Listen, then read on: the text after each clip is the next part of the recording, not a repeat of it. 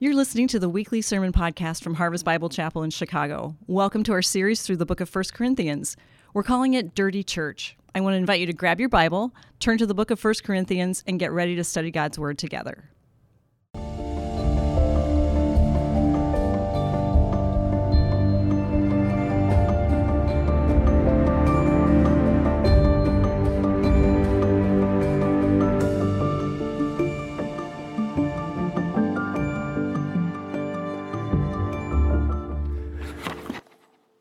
Good morning, church.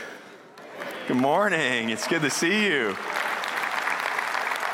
Good morning, and welcome to all of our other campuses who are joining us online right now. It is good to worship the Lord together. Uh, if you're new, my name is Tommy Creutz, and I have the privilege of serving as the campus pastor at our Crystal Lake campus. And I also have the privilege of bringing God's word to us this morning. And so you're going to need your Bible. Uh, take that out, get your eyes on God's word, um, either electronically or real. Um, and if you don't have a Bible, uh, here in Elgin, you can grab one of them from the seat back in front of you. We'd love for you to get your eyes on God's Word. And at our other campuses, you're going to find a Bible underneath the chair in front of you. Uh, we'd love for you to have that. We're going to be in 1 Corinthians chapter 16, verses 12 through 24. And uh, we're actually going to be finishing up the book of 1 Corinthians today. Isn't that amazing? That's awesome. Uh, we've been in this book for, I think, t- about two years now. Um, and uh, it has been a great time. And I, I, really do hope that our time through this book has been uh, helpful in growing your faith. It has been um, helpful in challenging you. It's been helpful in growing you closer to the Lord Jesus Christ.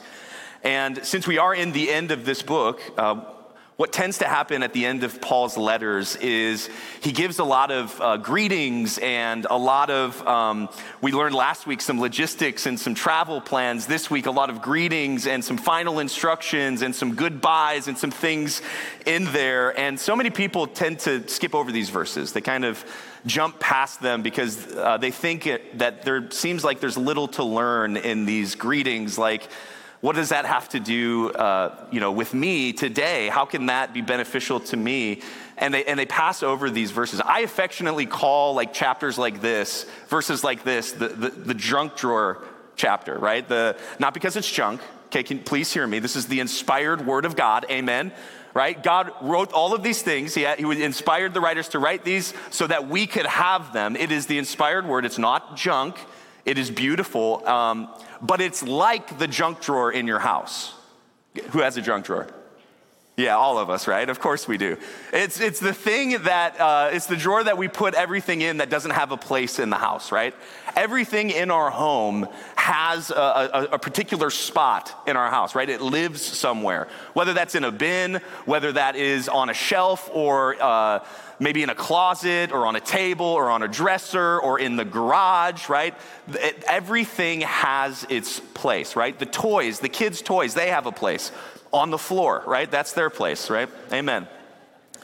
And, uh, but then we have this one drawer in our house, the junk drawer, right? This is the place where everything goes that doesn't have a home. And we kind of think of it as like the lesser of all of the drawers in our house, like, oh, that's just the junk drawer. And we, we think of it very lowly, but in fact, what happens most of the time is that uh, we are uh, looking for something and we open up the junk drawer, and wouldn't you know it, we find a treasure in the junk drawer. The exact thing that we needed at the exact moment that we needed it, right?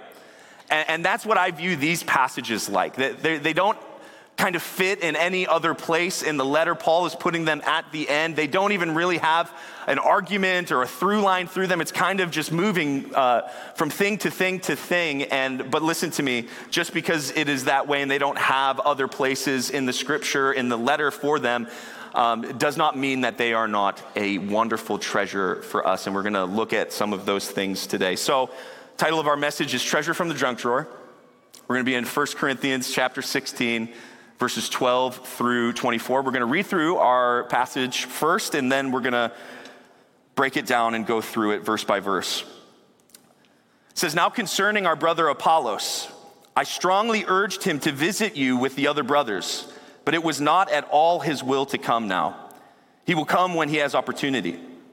Be watchful, stand firm in the faith, act like men, be strong Let all that you do be done in love. Now, I urge you, brothers, you know that the household of Stephanas were the first converts in Achaia, and that they have devoted themselves to the service of the saints. Be subject to such as these, and to every fellow worker and laborer. I rejoice at the coming of Stephanas and Fortunatus and Achaicus, because they have made up for your absence, for they have refreshed my spirit as well as yours. Give recognition to such people. The churches of Asia send you greetings. Aquila and Prisca, together with the church in their house, send you hearty greetings in the Lord. All the brothers send you greetings. Greet one another with a holy kiss. I, Paul, write this greeting with my own hand. If anyone has no love for the Lord, let him be accursed.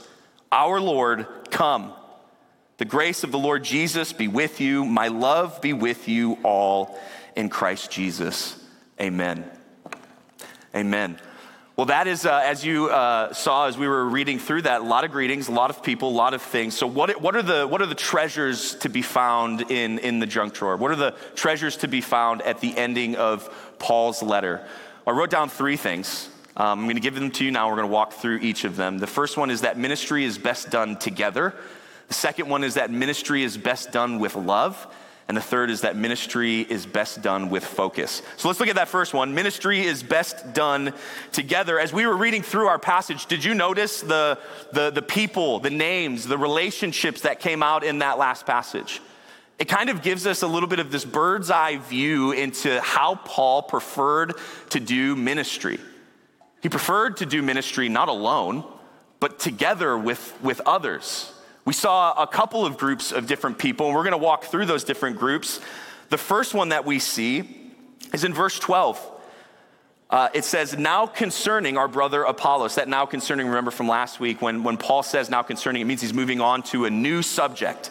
All right, so we're moving away from the travel plans, and now we're moving into talking about something different. And we're talking about our brother Apollos. Uh, we know a little bit about Apollos. In fact, in uh, Acts chapter 18, uh, it says that uh, in verse 24, it says, Now a Jew named Apollos, a native of Alexandria, came to Ephesus. He was an eloquent man, competent in the scriptures. He had been instructed in the way of the Lord, and being fervent in spirit, he spoke and taught accurately the things concerning Jesus, though he only knew the baptism of John. This is so, so Apollos is this eloquent, well learned uh, man who um, who, who loves the Lord and, um, and, and, and is a great, uh, apparently, teacher. And uh, he's powerful in the scriptures. We learned about him when we were going through First Corinthians, if you remember, all the way back, this is a long time ago, all the way back to chapter 1 and chapter 3. We both heard his name come up, and it was when the Corinthians were divided amongst their famous teachers. You guys remember this? I follow Paul, I follow Apollos. I follow Cephas. You remember this? That's Apollos. That's him. He's one of the, the famous teachers. It's one of the people that they were arguing over, that they were making divisions over. So Paul calls him, he says, I strongly ur- urged him to come and, and, and visit you, but it was not at all his will. He will come when he has opportunity. Now, we don't know exactly why uh, Apollos decided not to come at that time. Um, but I think that we can maybe make a guess that it was because of the attitudes of the Corinthians. Right? He didn't, he didn't want to feed the division that was happening in the, in the Corinthian church with their kind of uh, celebrity culture. I follow Paul, I follow Apollos, I follow Cephas, right? He didn't want to feed into that celebrity culture, so he decided to maybe not go at this time, which honestly is so relatable to our day, isn't it? It's so relatable to, to our day. We, we, we always think this like, ah, the Corinthian church, you know, those guys. We don't struggle with anything that those guys struggle with. Like, and then we see this and we're like, yes, we do, right? We absolutely struggle with the same things that the Corinthian church struggled with. Celebrity culture, like celebrity teachers, right? We, we do the same thing that they do, right? I follow John MacArthur. I follow John Piper. I follow, you know, insert the name of the famous teacher, right? We are so like this, aren't we? Maybe you're even like this in, in our own church. I follow Jeff Bucknam. I follow JT. I follow Tommy Creutz, said no one ever, right? but maybe that's why Apollos didn't want to, to visit them right now. He doesn't want to feed into the division that's happening there, causing more division in the church. And here's the thing that even though that division and division's happening in Corinth, uh, Paul says to them that Apollos is his brother. Do you see how he introduces Apollos here? Our brother. The division might be happening there, but it is certainly not happening between Paul and Apollos. They are unified, they are together, they are in brotherly love and affection for one another. In fact, they're probably together at the moment uh, that Paul is writing this letter in Ephesus, doing ministry together. So that's Apollos. Let's jump down to verse 15. We got another group of people. Verse 15, now I urge you, brothers, you know that the household of Stephanas were the first converts in Achaia. Remember, Achaia is the province that the church of Corinth is in. Corinth is the, is the, is the, uh, the, the capital of Achaia. And, uh, and they, they, these people, the, uh, the household of Stephanas, they're the first converts in Corinth. They're the first people to come to know Jesus at this city, in this church. And in fact, back in chapter one, they're the only people that Paul, remember that part where Paul's like, I don't remember if I baptized anyone or who I baptized in, in, in your church. Wait, what, except for Stephanas and his household. He remembers them being the ones that he baptized in the beginning of the book. And here's the thing that Stephanas and his household are known for. Look at it. Verse 15 that they had devoted themselves to the servants of the saint or the service of the saints. They have devoted themselves to the service of the saints. This is what they are known for. Stephanas was a man of, of means, he was a man of wealth. And, and, and Stephanas isn't here uh, being referred to uh, as and, and, and, and characterized as a man of wealth. He's not referred to by any title or any position or any great, uh, amazing spiritual gifting that the Corinthians loved so much. He is recognized and described as one who is devoted to the service of the saints. Paul says to be subject to these and to every fellow worker and laborer. Do you see what Paul is doing? He's, he's holding them up as an example to the rest of the church. He's holding Stephanas and his household up as an example. Be like Stephanas, devoted to the service of the saints. He's holding them up as, a, as, as an example. I like to think um, and ask myself this question pretty much every time that uh, I come across verses like this. I like to ask myself, I like to put myself a little bit in the story. If someone uh, who knew me was writing a letter like this, like Paul is, how would they describe me? What would they say are my defining characteristics? Would they describe me as a, a man who is devoted to the service of the saints? What if someone who you knew were, was writing a letter and they had to describe you, what, what words would they use to describe you? Would they describe you as one who is devoted to the servants of the saints? Verse 17, I rejoice at the coming of Stephanas and Fortunatus and Achaicus uh, because they have made up for your absence. Uh, Fortunatus and Achaicus are probably, uh, they're members of Stephanas' household, probably most likely servants of Stephanas, uh, who had also devoted themselves to the service of the saints doing the work together with Stephanas. And um, they made up for, it says, the Corinthians' absence. They refreshed my spirit as well as yours. Give recognition to such people. Uh, remember that Paul planted the church of, at Corinth, he planted them, which means that he deeply loved this church. He deeply missed the people of this church. And so when some of the people came to him. When Stephanas and his household and his servants came to Paul in Ephesus, he was refreshed. He was refreshed by that because he loves and misses the people of the church of Corinth so much. I, think about it like this uh, I'm up at Crystal Lake uh, most every week, and um, I get to stand in the lobby and greet people. And uh, every once in a while, someone uh, from another campus will uh, come in and I will see them and, and we'll say hi. And uh, we've had a couple of people from Elgin visit us up in Crystal Lake, from Rolling Meadows, from all over the place, Aurora, North Shore. And, um, uh, and it, it's so wonderful, not only to see them, but it, the moment that I see them and am thankful to see them, I am immediately reminded of the people of that church. So when someone from Elgin comes, uh, it's especially meaningful because I did so many years of ministry here at this church. And when, some, when I see someone from Elgin come, and I'm so glad that they're there, but I'm immediately reminded of how much I miss all of you. I'm immediately reminded of how much I love the people of this church. And it refreshes my soul, it refreshes my spirit. And I love moments when we get to come together again like this. That's, that's what Paul is talking about here that refreshing of his spirit because he misses and loves these people so deeply. At the end, it says to give recognition to such people. To give recognition to such people. Corinth had a, a had a little bit of a problem giving recognition to people, right? Kind of throughout the, the whole letter, we find out that they had a little bit of a, a problem with this. Uh, they were not good at giving recognition really to the right people. All right, they gave it to the, to the famous teachers and they gave it to the people with the flashy spiritual gifts, right? This is, this is who they lifted up. This is who they gave recognition to. And Paul is like, wait, wait a second. No, give recognition to these people, to people such as this who are devoted to the service of the saints. These are the people who deserve your recognition. He is holding them up as examples. And listen, when we do ministry together, we can hold up those doing well as examples to others. Because listen, we need desperately in the church, we need examples. We need good role models. Amen.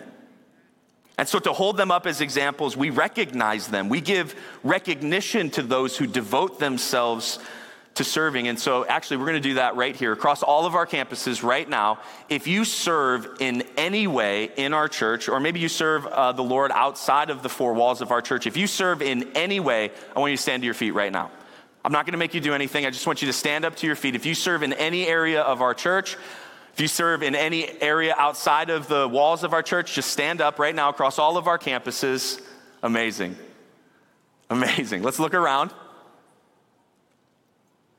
Let's give recognition. Thank you. Keep standing. Hold on. Keep standing. Don't sit down just yet. Thank you for giving yourself to the saints. Thank you for serving the church of Jesus Christ, the people of God. Thank you for being an example in serving in our church.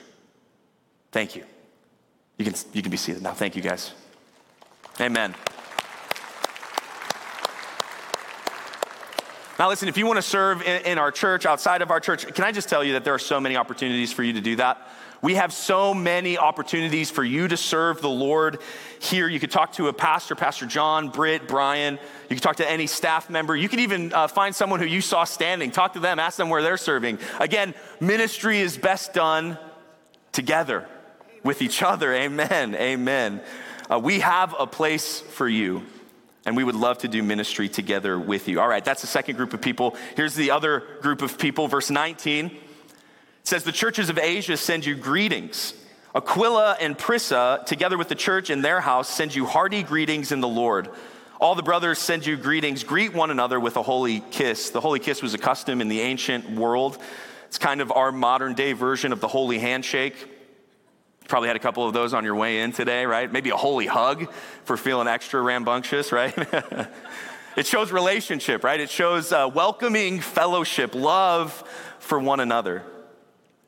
And so here we learn about Aquila and Prisca. It says that's short for Priscilla. Aquila and Priscilla. And Paul is actually with them uh, at Ephesus as he's writing this. And they are sending greetings, sending hearty greetings in the Lord. Why?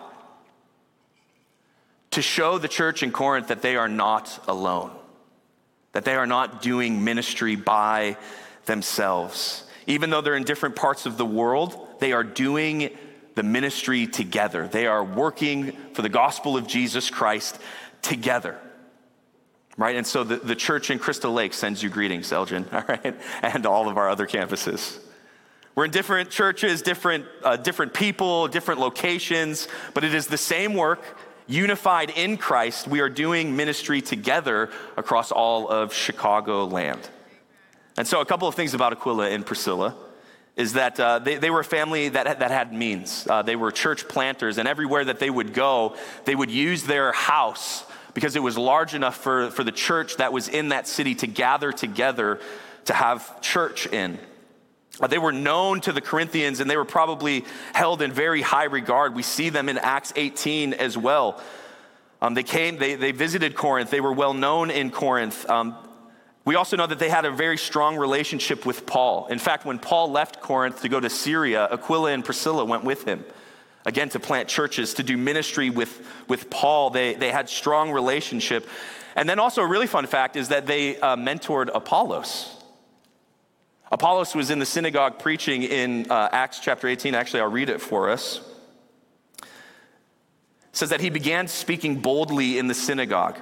But when Priscilla and Aquila heard him, they took him aside and explained to him the way of God more accurately. So Aquila and Priscilla mentored Apollos, this great famous teacher of Corinth. This couple, this married couple, came together and they mentored him and taught him uh, more the accurate ways of, of God and of Jesus. Listen, this is how the, sh- the church should be together, encouraging one another, refreshing one another, growing each other, serving each other, caring for each other, strengthening each other.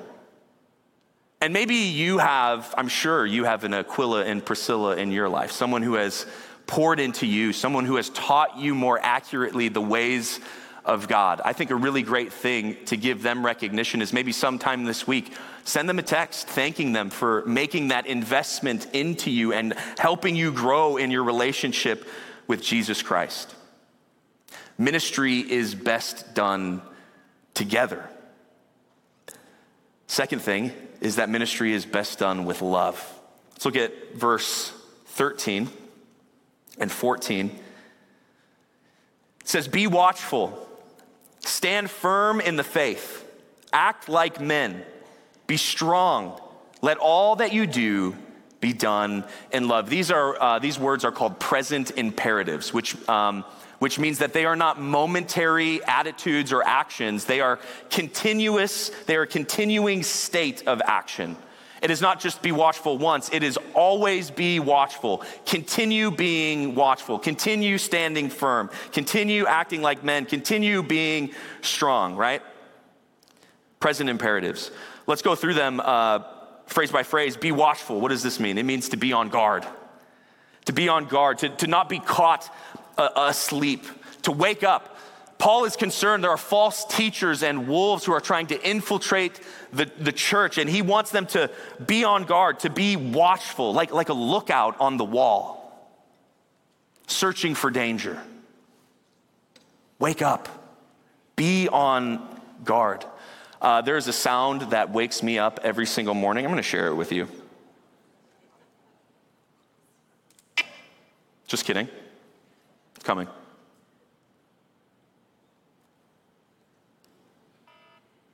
Oh, hold on. It's because I'm pressing that button. Here it is. there it is.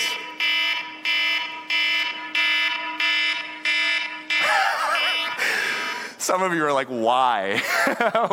why would you do that to yourself? Uh, that, that that tone is called alarm, um, and it is the only thing that like wakes me up. Right? If I if it's you know the peaceful like chimes and stuff like that, that, that doesn't do it because I am a man who loves to press the snooze button. Anyone with me on the snooze button? Man, I love just to hit it, maybe a couple of times, and then have a little freak out moment. Maybe I overslept. Right? And so I have that as my alarm because there is no way that I am not awake after hearing that blaring nuclear signal that's happening in my ear, right? And like that, that is, that is what wakes me up. And, and, and this, is, this, is the, this is what this is saying. Be watchful, wake up. Listen, we, we, we can't hit snooze on this. We can't hit snooze. We, we, we need to be on guard. We can't be caught sleeping. Be watchful. Then says to stand firm in the faith. This means to hold your ground. Be strong in your doctrinal convictions. Be firm in your theology. Stand firm on the perfect word of God. Because if we aren't, the Bible tells us that we will be tossed to and fro on the waves. So many voices are, are speaking to us today. Do you notice that? So many voices, whether it be through social media, whether it be from a podcast, whether it be from the news, media, whether it be um, from any other place, the radio and beyond, those voices are speaking to us, and with those voices come false teaching. And if we are not standing firm in our faith, we can be led astray. Charles Spurgeon uh, once said that discernment is not knowing the difference between right and wrong, it is knowing the difference between right and almost right. Sometimes the false teaching is small and it is hidden behind slogans and phrases uh, used to deceive us, right? Like um, follow your heart. That's a famous one that we hear repeated a lot. Or people are inherently good deep down. Just believe in yourself. You can do it yourself. But sometimes the false teaching is out in the open, right? Like the prosperity gospel. If you believe in Jesus, he will bless you with health, wealth, and happiness. Or what about works based salvation, right? All you have to do is work harder. You can actually be so good that you earn your salvation. Or what about the belief that, oh, well, you know, Christ isn't, um, Christ isn't uh, a, a person, it's a state of being, right? This new age false teaching. And these are happening today. These are things that are being said today. Voices all around us, these are the things that are being taught. There are social media accounts with hundreds of thousands of followers who are promoting these false teachings. And so, church, we need to stand firm in the faith. We need to stand firm, holding our ground on the word of God, strong in our doctrine so that we won't be swayed by ear tickling or nice sounding slogans of false teaching. Because listen, the world is going to try and push us off of our firm standing on God's word. We see it happening everywhere. You can say that you're a Christian and the world is probably okay with that. But the moment you start acting like a Christian, the moment you start living like a Christian, holding on to the truths of God's perfect world, they will come against you. When we start to share the exclusive claims that the Word of God makes, like Jesus is the only way to salvation, they will come against us. They come against us. They do. When we hold firm to the truths that are uncomfortable in our culture regarding sexuality and gender and identity, they will come against you. We must stand firm in the faith. The next phrase is act like men. It's interesting in our present age, that is, shockingly a bit of a controversial statement. Uh, but we're not going to talk about that today. Uh, this is actually a pretty familiar verse to the men of our church. Um, and there's been some really great things uh, taught and said about this verse. And there is really something to be said about acting like a man. But I think that the way that Paul is, is using this here is less about masculinity and more about maturity. It's less about masculinity and it is more about maturity. Act like an adult, act like a grown up. Don't act like a child, act like an adult. When I was a child, I did childish things, but when I matured, I moved on from those childish ways. Act mature, and there's a special emphasis here on courage. Act in mature courage. Mature courage is to faithfully carry out one's responsibilities to Christ, even in the face of extreme danger and frightening circumstances. To be courageous is to not give in to fear or hopelessness or let them interfere with our duty to follow Christ fully. Listen to me following Christ is not for cowards. Following Christ is not for cowards. We are to be mature and courageous, just like Paul as he's writing this in Ephesus and facing mortal danger and opposition from those who are opposed to him. Mature courage, it goes on to say, be strong. And I don't think that that's a mistake, that courage and strength are next to each other. You guys remember the Joshua 1 9? Be strong and courageous. Do not be frightened and do not be dismayed, for the Lord your God is with you wherever you go. This is right as Joshua is about to lead the people of Israel into the promised land, and he says, Be strong and courageous. There's many difficulties ahead. Those people in there are giants. It's going to be a tough road ahead, but I am with you wherever you go. Be strong and courageous. That's our call too. Go and do the things God has asked of you. And if you notice all of these commands, they, they seem like, um, like, a, like a general giving commands to his army, right? Like a general giving commands to his men. And they are very much like that because, Christian, we are in a battle. We are in a battle against the forces of evil and darkness of this present age, against the world, the flesh, and the devil. We are in a spiritual battle daily and so we must do these things, but not just these things. It's followed up with this let all that you do be done in love. Let all that you do be done in love. All of these qualities, right? Everything, but specifically, you know, the things that I just said, Paul, right? Do those in love. Because each of these are, are, admirable in their own right, right? Being watchful is admirable, standing firm, admirable. All of these things are admirable by themselves. But the greater call is to do these things with love, right? Being watchful is good, but being watchful with love is better. Standing firm in the faith is good, but standing firm in the faith with love is better. Acting like men or being courageous and mature is good, but doing it in love is better.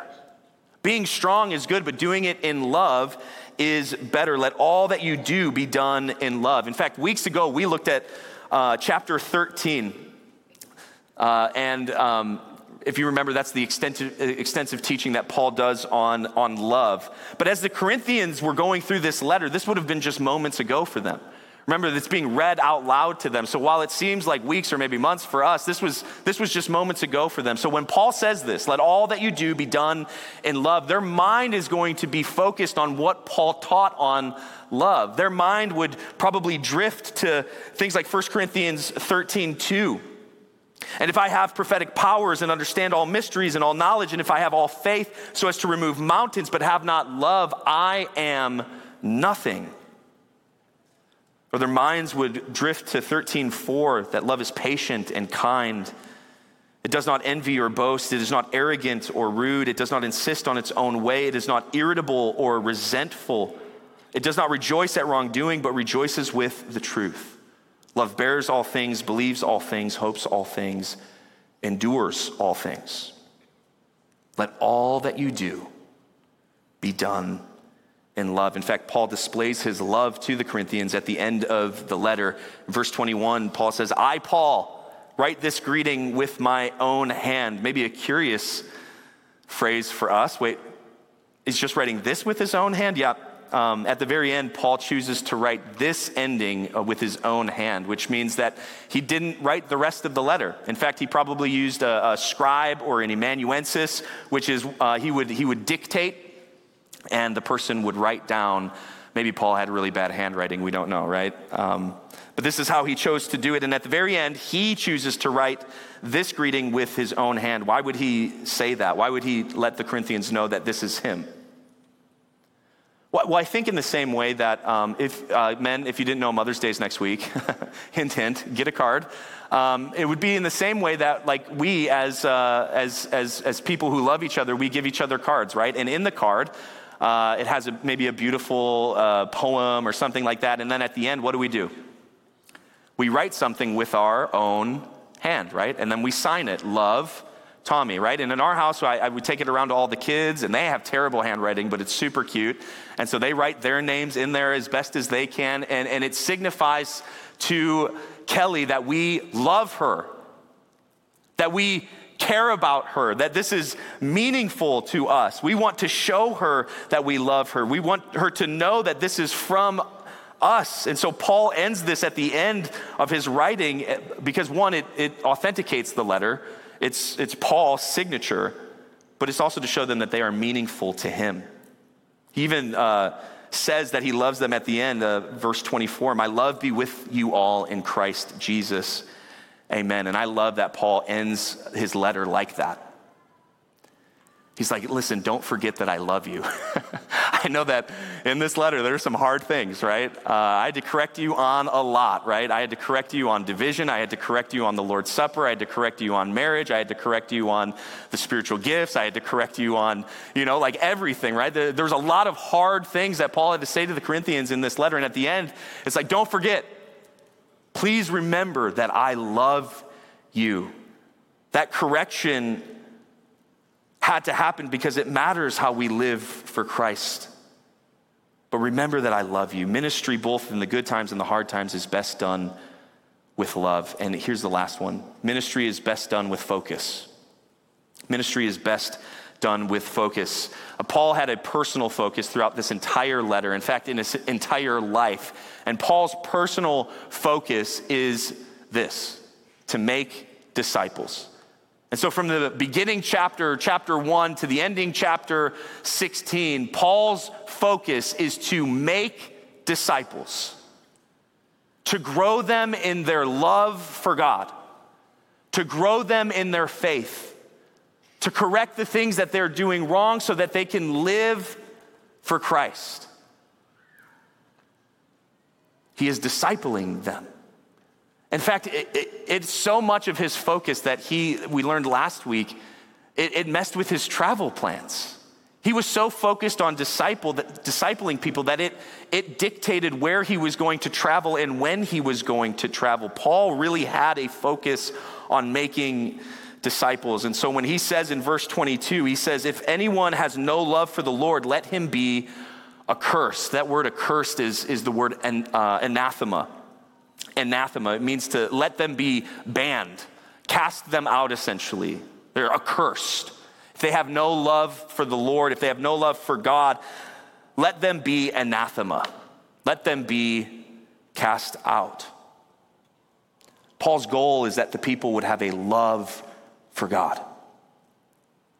That as they do ministry together for the Lord Jesus, that they would love God. And anyone who didn't love God that they wouldn't do ministry with them, they would cast them out. We do ministry with the people who love the Lord, and if they don't love the Lord, we don't do ministry with them, we do ministry to them. Ministry in the church is done by those who love God. And he had a future focus, Paul did, not just a personal focus, but a future focus. You see the next couple of words after in verse 22 says, Our Lord, come! Exclamation point. It's like a shout. Like Paul is yearning for the moment that our Lord Jesus comes. Now, Lord. The word here is Maranatha. Come, Lord Jesus. Paul is living for this day when the Lord Jesus would come again, when he would right all of the wrongs and bring with him a reign of peace future when Jesus will come again to judge and to reign. And Paul, I believe, wants to leave the church with this view in mind Our Lord, come. Focusing their eyes on the future when the Lord Jesus comes again. Because the Corinthian church was a dirty church. It was a dirty church. They had problems with a lot of things. But the Corinthian church is not the only dirty church. Because imperfect people are doing ministry, there will always be a mess. There will always be dirtiness. Our church is a dirty church. I would venture to say that every church is a dirty church because it is imperfect people doing ministry. There's always going to be struggle and strife and mess they struggled with it at the beginning of the church, and we all struggle with it now. And we need the Word of God to wash over us, to clean us. And I pray that our time in 1 Corinthians has done exactly that, that it has washed over us as a church to help us continue to strive for God's best for our community. The church is always going to be a dirty church. It is going to continuously be dirty. Listen, but when the Lord Jesus comes, Maranatha, there will be no more dirty churches. He will make all things right.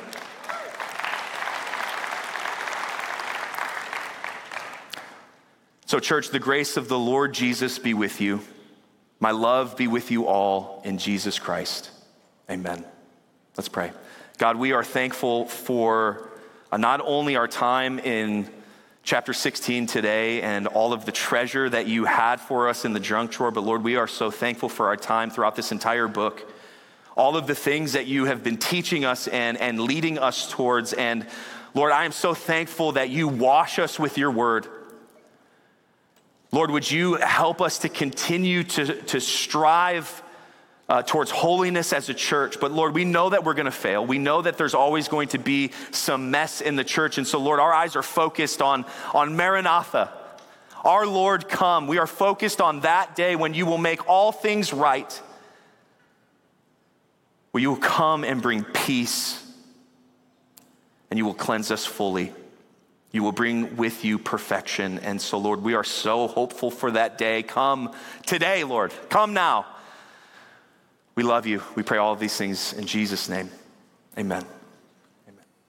Thank you for listening to the weekly sermon podcast from Harvest Bible Chapel in Chicago. For more information on how to get connected to one of our campuses, go to harvestbiblechapel.org.